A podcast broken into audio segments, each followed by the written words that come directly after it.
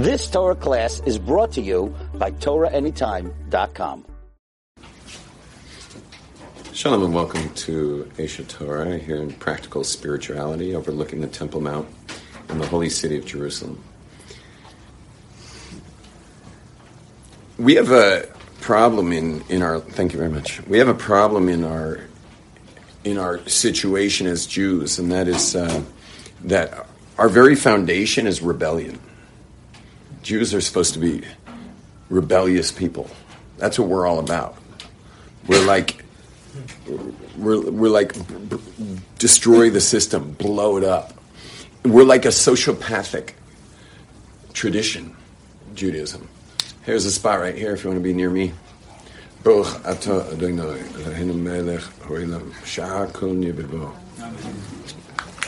I mean, think about what we're all about. Let's give a few examples. Uh, I know our founder, Abraham.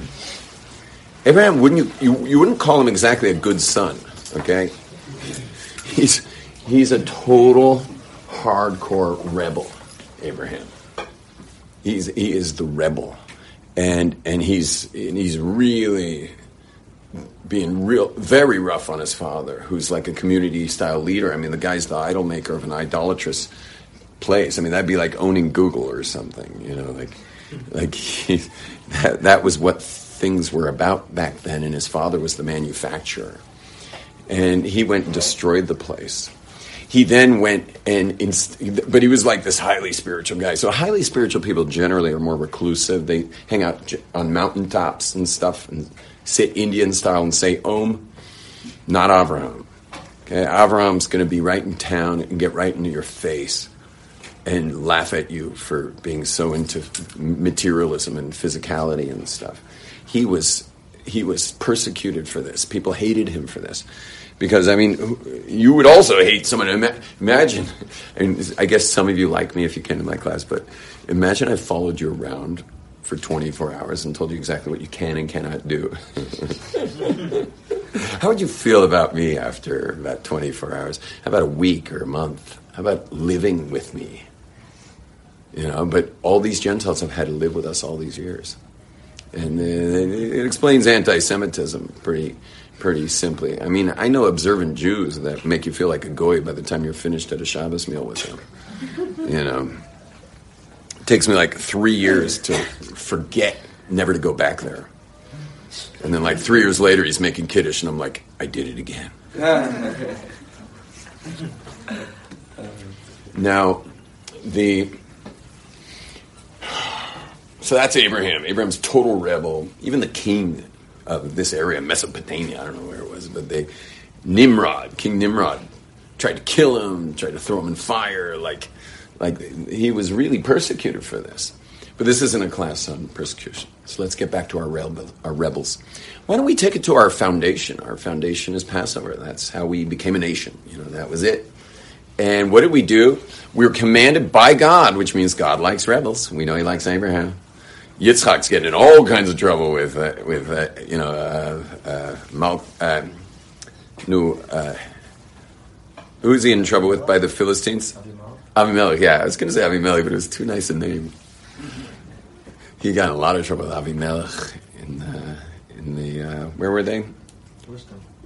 It was called Plishtim. No, it was called Eretz Plishtim. Yeah. Anyway, got in a lot of trouble with him. They couldn't. they could not get along at all. Um, Yaakov, let's go. Sorry, we're not going to Passover yet. Yaakov and and his, two of his sons, Shimon and Levi, are you know they're they're just a family, and they're like, oh, we like this area, which was called Shechem. You know, here's a lovely area, there's a whole nation here, so like you know that looks cool. We'll hang out here for a little while. And what happens is, you know, without going into a very important detail, which I'm going to skip right now, they say to the leaders of the town, Hey, why don't we be brothers? You'll marry our kids, we'll marry yours. We'll all be one big happy family under one condition that you circumcise yourselves, every male. And the king and the kingdom and all the subjects of the kingdom, every citizen circumcises himself. And on the third day, I mean, this is major surgery, depending, obviously. And the, the, the there they are on the third day, they can't even move, and Shimon and Levi just come in with swords and just like kill everybody. Kill the like everybody. There's no one left alive from the from the men there. they come back to Yaakov. Yaakov's like, "What was that?" They're like, I mean, now I'll tell what happened is they, they defiled our sister. You know? But like, we're radical, man. We are radical. Like, what happened to court cases and stuff? You know, Jews are radical and they do crazy stuff. That's a crazy thing to do. Now, back to Egypt is Egypt has a god, and they're, well, I'm sure they had a ton of gods, but one of their main gods was the sheep. And we see that the Torah commands us to take their sheep into our homes.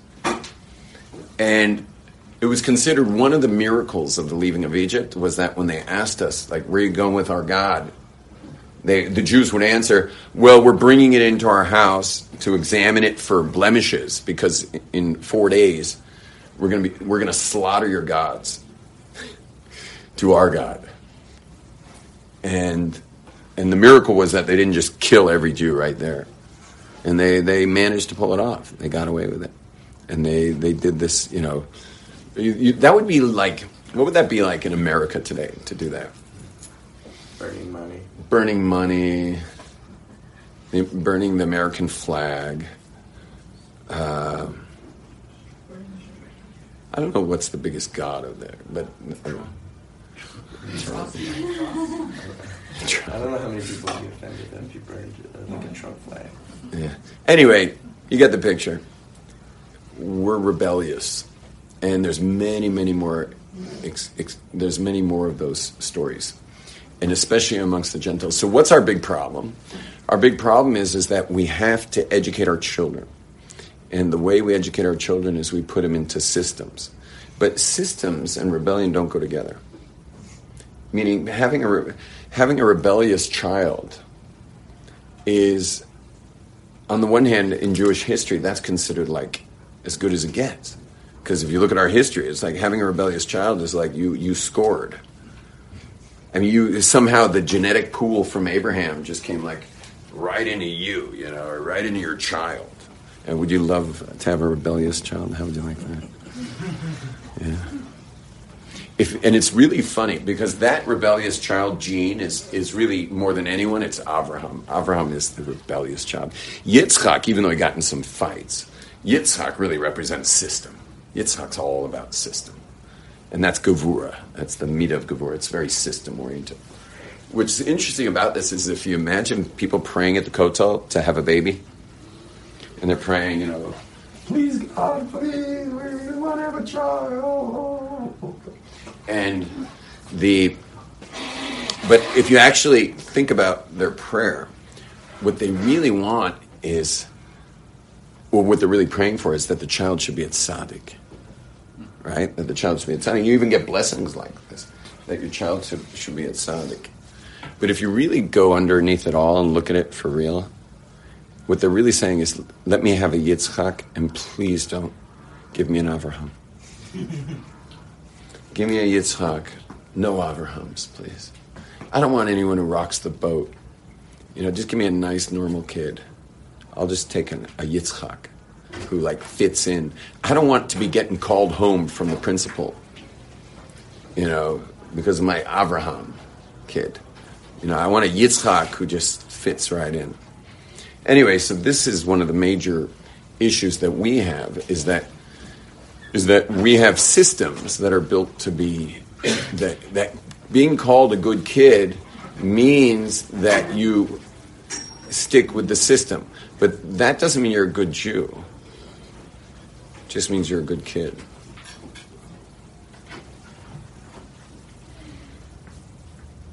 You know, when you got to marry off children, bless you all to hit that stage at some point. When you're marrying off children, so you got to find a good boy. But like, you know, when I'm listening about the boys, potential boys for my daughters, I'm like, for, I'm like, tell me something like, tell me something he did wrong, please. Like, give me, give me, like, stop telling me how how what a good boy he is. You know, because I'm not. I don't want to marry my daughter off to a wet noodle. You know?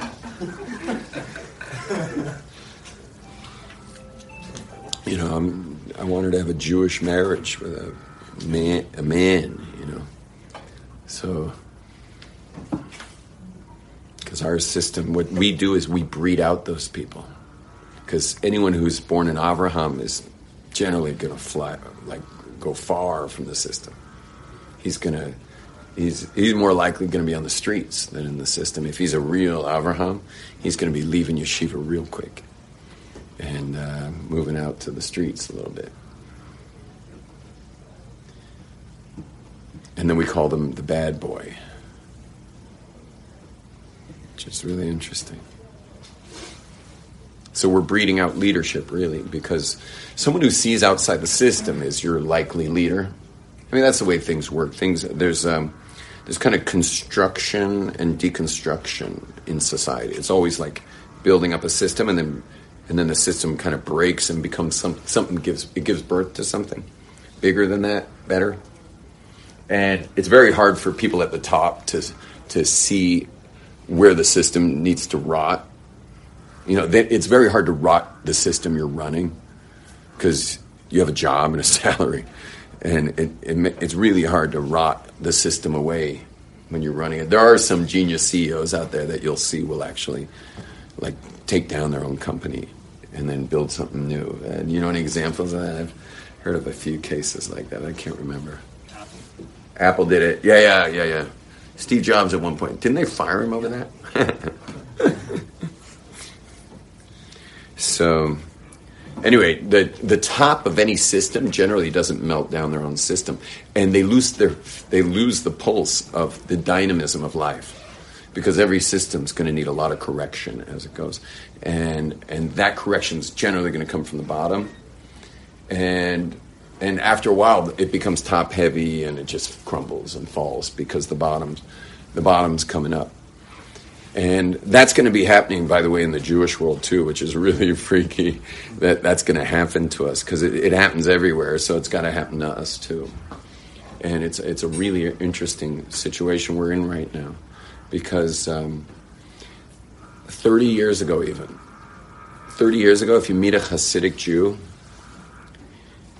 he's completely and totally uh, cloven to his Rebbe, like he's cleaving to the Rebbe of that particular group. Anyone from the age of 16 to 80. 30 years ago, it was like that. 30 years later, anyone you meet today, I'd say between 16 and 45, maybe something like that, is like, is basically a loose cannon. You know, they're they're amazing, amazing people, and they're doing amazing things, but they answer to nobody. You know, there's plenty of individuals that still are totally cleaving to their rabbi, but but that's not the norm anymore. That's not the norm. I mean, you can go to like crazy New Age seminars and there's Hasidim in them. You know, you can go to like some Northern California, like trippy hippie place, and you know, several of the forty people who paid the five grand to be there for the week of uh, vegetarian food and you know, and meditation and uh, God knows what else they're going to be putting in their bloodstream in Northern California. And but you, you're just the last thing you're expecting is a Hasidic Jew in there, but there's five of them out of the forty there. And what it's doing is is very interesting. Is it's moving at an accelerated pace because it's not just that people are kind of like not really in the system anymore, but but it's accelerated because they're these people, the majority of these people I'm describing are in America, where everything's available. It's all available, and they just pack their own kosher food and hit the road, and go check stuff out and heal and cry and grow and and uh, you know they just they go wherever they want now. They just they, there's no there's no rules anymore. Co-ed, not co-ed. You know, they're just these guys. You know, have something interesting that I even potentially could grow from will travel. You know, and it's a massive population of these people. I mean, these people are they do population big. You know, like they they like they proliferate. These people, and so their kids are growing up with these wingnut parents who are you know, and wingnuts are good because you don't need tools as we discussed.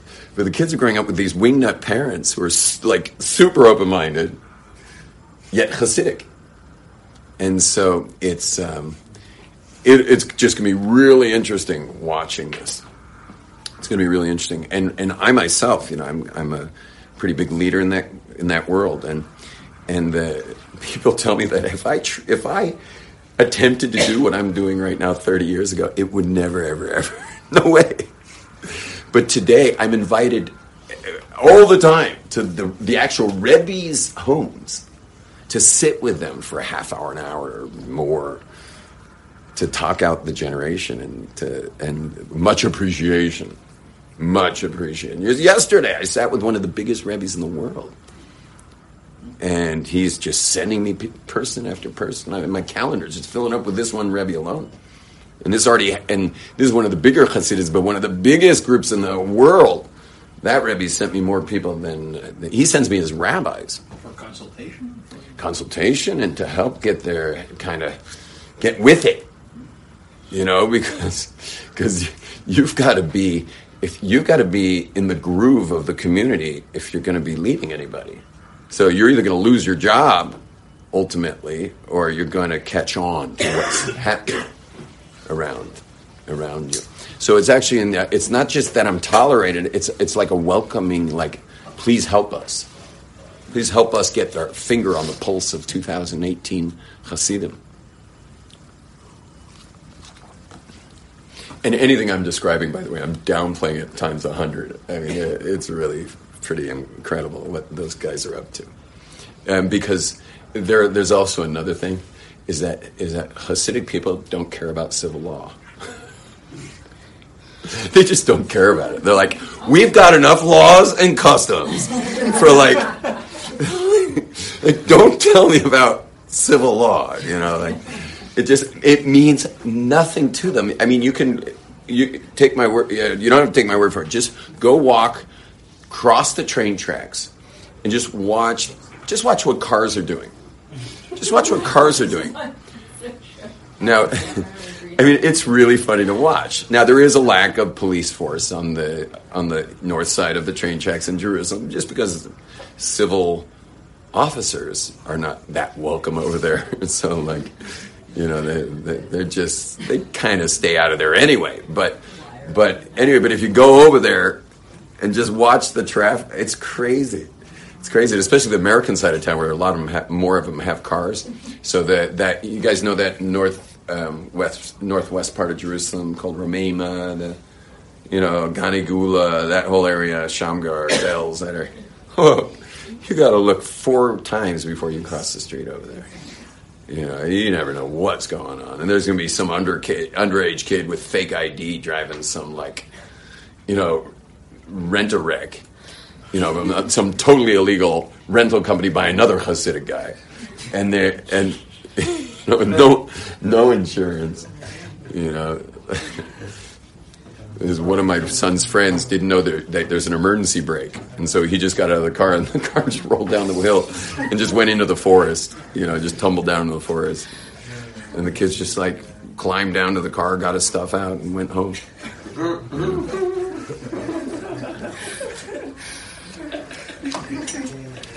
anyway, so so the the accelerated pace. See, the rest of us who actually had some regard for civil law.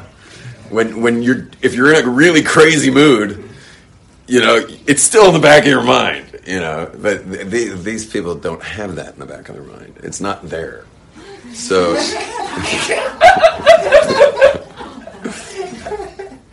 and if I can illustrate this even further, if I haven't illustrated this far enough, but if I can illustrate it even further, is that the um, Oh, no, no, this is another point, but it's an important point, and we're kind of touching the subject, so I just want to mention this too.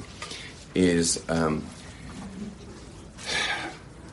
the unconditional. If you're going to raise your kids keeping Torah, the unconditional love, and I know those of you who were here before I started, I spoke about this, so I'll just do it quickly. Is that uh, that if you're going to raise kids keeping Torah, you know, which is anyway a pretty crazy idea in this generation, but if you're going to do this, so it is really important that you create an insurance policy for your children to make sure they're going to make it, because it's not good for a child to be raised in a Torah mindset and later to fall away into a secular world, they don't do well there. They're just not built for that.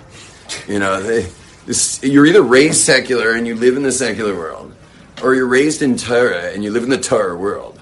But being raised in the Torah world and then trying to pretend you're secular because things didn't work out in the Torah world, it don't go so well. And let me explain why, just to give you the real deep mechanics of why this doesn't work so well. And the reason is is because there's two major things that are going on all the time in humanity. One is called klal, and one is called prat. Klal and prat. And this pen's lame. You know, we're going to retire this pen. This is always a trick. It looks like nothing to throw it on that shelf, but there's a. I just have a small aperture between the the roof uh, decor decor and the shelf. I do this once every couple weeks. It's not easy, I'm telling you. Yeah.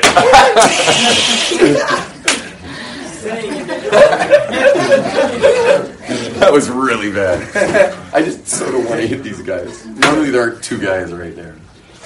Nope. Okay, throw it over the top. There's a whole graveyard out there. Nice, nice, Lucian. With the assist.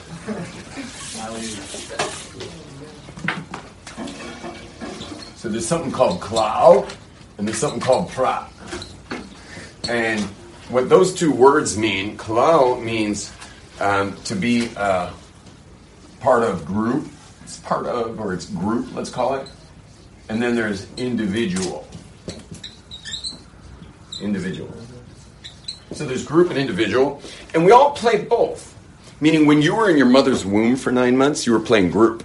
Okay? You were totally in this undifferentiated oneness, totally conscious. I mean, you didn't know nothing, so you were just like that, you know. But, but you're in there for sure, and you know you're in there because you're in there. And the uh, by the way, you only know you're in there from the 40th day because the soul doesn't come in until the 40th day. But once you hit the 40th day, you're in this total part of situation. You're in klal. Okay, those who are, it looks like every single person in here was raised observant except for like two. But uh, raise your hand if you're raised observant, please, keeping Shabbat, those types of things. Uh, keep your hand up for a sec. Uh huh. So, okay, so it's like, uh, it's 28 out of 30. We're a big kiruv organization here. So, the. Um, me and you then? No, no, uh, this, this dude over here, and uh, this dude over here, right? You weren't raised observant. No. Nah. No. Those guys. so, anyway, there's group, and then there's individual. When you were, you spent your first nine months in group, which is really important too, because because it's not just regular group, it's undifferentiated oneness. You're just spinning around inside a sauce, you know, of love. You're in love sauce. Yeah. It's it's amazing. And then and then one day something went terribly wrong. One day something went terribly wrong and you were born. And everyone's yelling Mazel Tov and you're like, what the hell happened? You know, who just ruined everything? You know, and and and now you're like, outside and and it's like wow like and you notice you know ever since then you've been trying to get back in there yeah? So at least the men. So anyway the you'll notice that uh, i'm kidding the women too. Ever since then we've just wanted to be held. Like we just want love. We just want connection. We just want to be part of something i mean all of you in this classroom anyway you're only in here because the world of prat you know, it it's nice. You know, it's certainly a lot of powerful things to discover and great. But like, how far in do I want to go over there if I'm going to be letting go of Klal, which is part of the Jewish people, because we're part of Klal Yisrael, and that's community. So all the people in this room are raised observant are right now just saying like, "Shh, whoa, like I need to know more about the klal part of my upbringing. That wasn't taught to me so much because the system doesn't teach it in general. It's not part of the curriculum. And so you're just trying to find out if Klal's got anything worth hanging around for. People raised secular who are not part of community, which is everyone raised in America, that's for sure, or North America. I don't know much about South America. But if you're raised in secular society, it is all about what? Prat. It's all about individuality. That's it. Individuality. And you know, you make your Facebook profile and your Instagram, and you're just like, you're the stuff, man. And you're like, you just be the Marlboro man. You know, you see anybody else in a Marlboro man billboard? Anyone else there? His wife and kids? You know, hanging around him in the Marlboro billboard? You're the Marlboro man or the Marlboro woman. And your whole job is to be as individual as possible. I mean, they, and it's incredible what's happened as a result of this level of individuality. Is just like because you really push the limits when you when everyone's at least supposed to be as strong an individual as possible. That's a lot of horses running towards development, industry, technology, you know, invention. You know, it really accelerates things. Whereas when you have Eastern tradition like Islam or or you have uh, all these other things people are part of Hinduism and where you're like really kind of tied to this rituals going on. Whereas you know, when, sorry, when you're in that world, in the ritual world of you know these these religions, so your klal world's very strong, but the prot world. I mean, when's the last time anything good came out of a Muslim country? Well.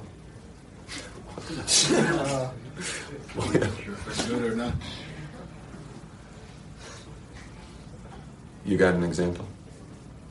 So, you know, and by the way, I have nothing against Muslim countries. I'm just not going to be looking there for like the next Silicon Valley or something. It's just not going to be going on over there. Whereas uh, Jews in Israel, which is interesting because all the Jews who surgically reinstalled their foreskins, otherwise known as secular Israelis, they are like the ultimate individuals. I mean, those people are like, they are running, you know, those horses are running to invent and invent and invent. And it's really, they've done some, you know, fantastic work. They happen to be going extinct as far as child rate, birth rate. In child birth rate, they're going totally extinct. But until they go extinct, they're certainly making a big impact. You know, so you, they've probably got another 30 years left, perhaps. 30 years. Yeah, probably 30 years. Why is that? Well, think who's being born this hour. So all those young Haredi kids are going to be 30 in 30 years. And all the people who are 30 now are going to be 60. They're going to be retiring from their startups. Okay? And the, and the helm's going to be taken by people who actually keep the Torah, the original Jewish person.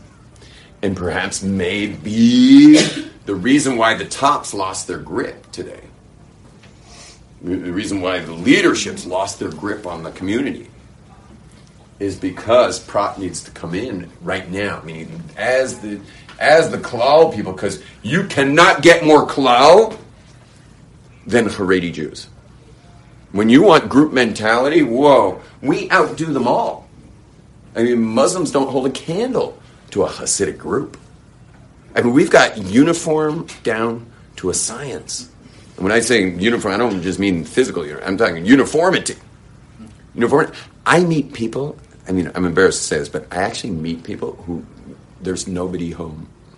I met one right now. He was such a curious guy. I was taking my bike out of my van to get in here, and I was taking my bike out of the van, and this Hasidic guy walks up to me and says, uh, "Du hast a, du hast a, c- a cigaria?" He was asking me if I had a cigarette. I'm pulling a mountain bike out of a car. I've, I've just done like 30 miles in the desert, you know, and and I'm like, "Yeah, I don't smoke cigarettes." and he's like, "Why not?" And I'm like, "I'm an athlete." And he's like, "What's the connection?" and I'm like, "Well, you know, when your body's moving and your lungs start breathing, So you're going to need your lungs for you know for the air, for your blood flow, and you know your, your blood needs oxygen. It's going to go to your heart, and you don't want your heart working double time because you could you could fail and you wind up going upstairs early, and you don't want to show up there early. We got mitzvahs to do. And he was just kind of, ha ha. He thought that was funny. and then he, he just walked on. No cigarette for him. So, so the um, anyway, but we really do group. I mean, it's it's quite amazing, and I, f- I feel bad a little bit for my children because my children were raised to be extremely individually. Imagine being my kid, you know, and they're being in, they're in the schools. They're in Yiddish speaking Hasidic schools, and they're also I don't know how this happened, but my kids are like geniuses. And I'm not saying that because I'm their father. I could literally show you their grades. And it's insane who these kids are. I mean, they're, I think it comes from my wife personally because, you know, those who know me pretty well know I'm not that smart. You know, I'm very streetwise, very streetwise, but please don't ask me for any details. I'm almost sure they got this from my wife you know, and she was, I mean, she was a straight A student all the way through university, whereas I left school when I was 11, you know. So, anyway, the, um, so they, they, my kids just don't know what to do themselves because they're really good. So they're in totally in the system. They're not rebellious of the system at all. Really good kids and top marks. But they come home crying. You know, they come home crying. I have to do like damage control when they get home to just like pump up their individuality back to normal. Pull out the pens and the paper and the and the paintbrushes and the and the craft beer and you name it. You know, so my kids are all major craft beer connoisseurs. I figure if they can drink mother's milk, they can drink beer. Now, Oh, one sec, we got to keep doing this. Now, told you we're not very interested in civil law around here. So now, okay, so we got klal and we got prat. Oh, there's another reason. T- talking about wet noodles. Another reason. My kids are raised to like save the world. So they're raised to save the world. So For a guy to actually pass my test to marry the girl has to be a guy who's thought through life's issues and has decided to save the world, not because his father is saving the world, but because he figured it out. You can't really be a leader if you haven't figured out the system and what it is you're here to champion, what cause you're here to champion to make the world a greater place. So, meanwhile, my kids only want to marry Hasidic people. That's all they're interested in. So, all you guys can go take a cold shower, you know, except for these two in the back. And the, uh, they only want to marry Hasidic people. And they, uh, but I got to find a guy who's actually like he has an approach to life that he's figured out, not one that was given to him, but his own approach. And so that's pretty rough. It's a big pressure too because you can't just keep him in the house too long. In, in, the Hasidic world, there's a push from below coming up. You, know? you got to graduate each kid? And while they're fresh. So.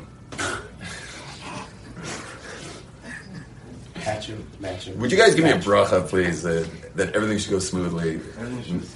May I marry, may Rabbi Yom Tov marry off his children smoothly, each one. All of them. And, I, and you know what? You're all welcome to each of the simchas. Okay, each simcha. Please come, everybody. And if you're watching this live or on whatever channel, Torah anytime, so everyone's welcome to the wedding. Our last wedding had a thousand guests at it, so it's kind of an open house event. Yeah.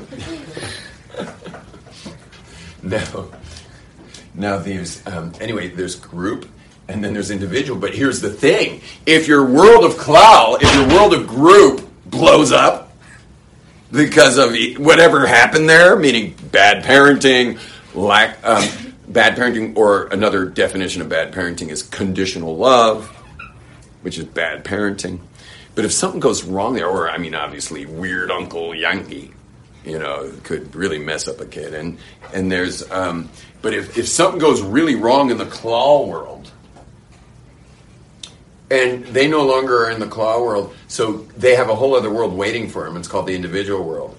But you can't just go from a black hat home and go out to the secular world.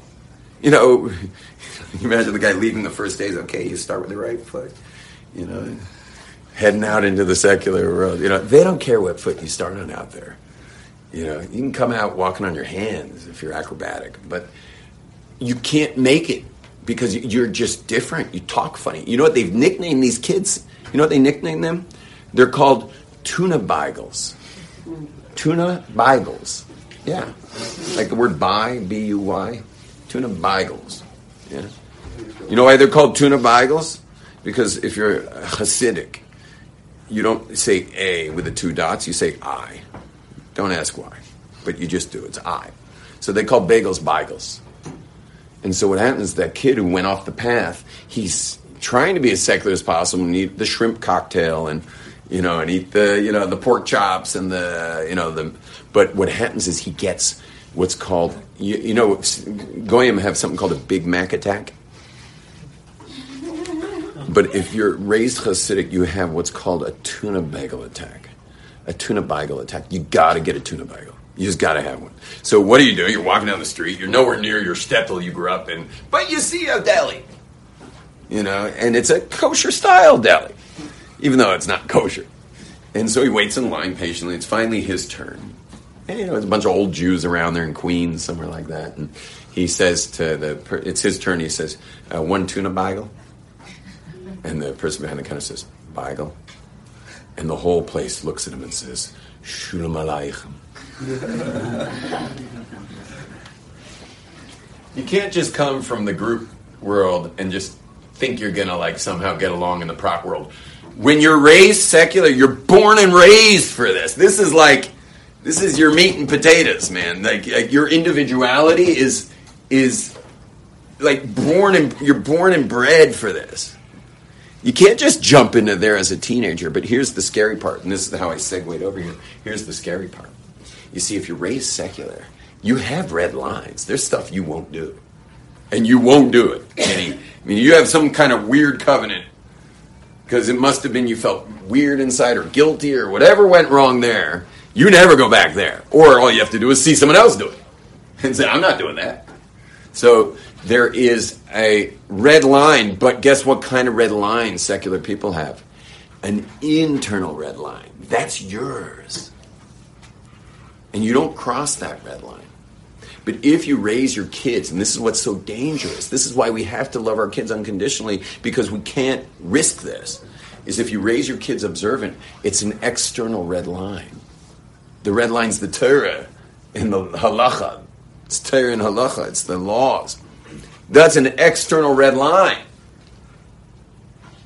And so if your home wasn't safe because you loved conditionally, and your kids are watching you and the way you speak at the Shabbos table about this group or that guy or this one or that one, just walking down the street and hear you give that that pasnish sound out of your mouth or anything, they just watch your facial muscles when you walk by certain people and your kids just realize, hey, my father's got a lot of judgment for that kind of person or community or thing or whatever it is.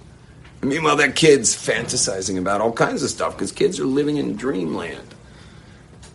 And therefore, my father wouldn't really love me if he knew that. He wouldn't really love me. Which means that, and since I think I am that person, because kids in their imagination think they are that person. If they're thinking, I, I get adults, I get 18, 19, 20 year olds coming up to me saying, saying like, you know, does God still love me after what I've done? Or does God still love me after what? And I'm just like, He orchestrated it. Like he, God was running the show for the sin you did. Like God's God's crazy about you. God's so crazy about you that he, he helped you sin. Now, in the end, you had the choice. You made the wrong choice, but God was running the show. He's orchestrating your life. Now, the, when you don't have internal red lines, and you and the kid now has gotten uh, expelled, or should we say, This is the danger. They say if a principal expels a kid from the Hasid, Haredi community, if a principal expels a kid, he's a murderer. Why? Because that kid's now going out. And he doesn't know how to get along out there, and he doesn't have red lines. Because if he's not using the Torah as red lines, he ain't got no red lines. And hell's the limit, man, because he can go deep, dark, and down so fast that secular people see the guy and they're just like, what the hell is wrong with that guy? And you probably, some of you know, like you've seen people partying around, and you're just like, ah, like, what is that guy thinking? You know, and the answer is he just doesn't know where to stop. He doesn't know where to apply, where to apply brakes because he wasn't raised in that kind of area. He doesn't know where to stop himself. And so, and so they wind up in a lot of trouble real quick. And here's the worst part about it. Where do you go when you ran into trouble? Where does every kid go when they run into trouble? Who do they call? They call home. When you get in trouble, you call home. Can they call home? They can't call home. And hence we've had we've had just an insane amount. It's all kind of kept secret now. I don't know why. Last year they publicized everything. This year they're keeping everything secret. But there's it's the weirdest thing. There's you you want to know something? The, the, the suicide rate of the black hat community, teenagers, of boys and girls in the, that community, the suicide rate almost did not exist like five years ago. Meaning it was, it was like, maybe it was one a year or something. It was like it didn't exist. There was no such thing as a suicide rate. Not that long ago. Maybe it was a little more than five years, six years ago. Didn't exist. Never would have heard of it. And if you heard of it, it was some freaky case. You know, that anyway, like, it was a mentally ill person. It wasn't a normal person. It wasn't a person who had no one to call because they had fallen off the earth like that. Um, but the the rates, um, I don't remember the rate.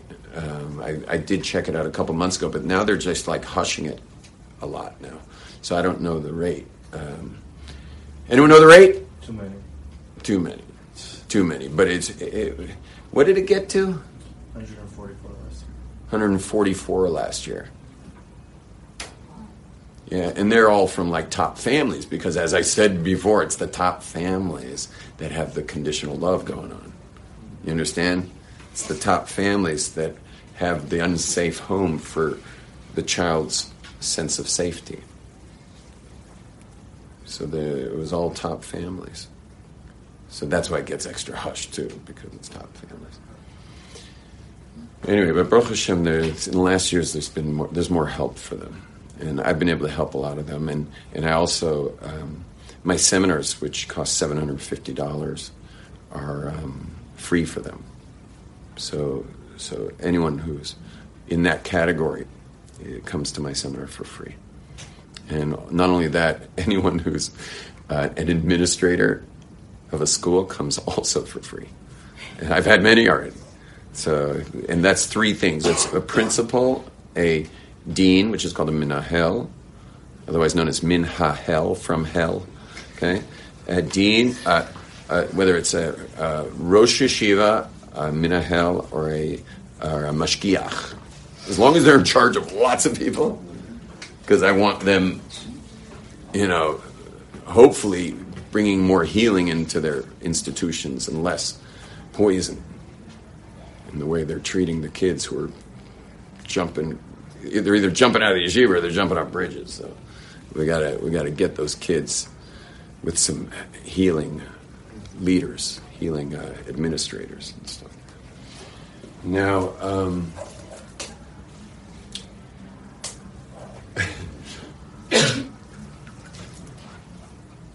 we're born rebels. Jews are born rebels. This is this is what we're we're about. Like we're here to be a wrench in the spokes of Westernism and all of its progress. And we're not against progress, but we are against surface. We're against shallow. We're not into that. We're into deep. And we're but progress is great, but stay connected to God while you progress. Stay, keep it all connected to the, the Creator. You know, don't ignore your Maker. And I'm saying Maker in present tense, not the one who made you. Don't enjoy the Maker who's making everything happen all around you at all times. Um, so we, we, are, we are rebellious against the society that's against God, that's against goodness and morality. And but we ourselves have the issue of being uh, we, we have to put our kids somewhere, and so and so we put them in the system, and the system is uh, you know not that healthy a place to be if you're at least if you're Jewish. We're here to rustle the feathers. We're here to make trouble, and uh, and to make this world heal and become a greater place, not just to protect our little community and make it as insular and u- uniform as possible, so that perhaps we could somehow survive living amongst the exiles. We're supposed to be a light unto the nations. We're supposed to be making a big difference for the planet. But instead, the planet's like literally falling out of orbit from its, the weight of its issues. So let's make him proud. Shalom, everyone.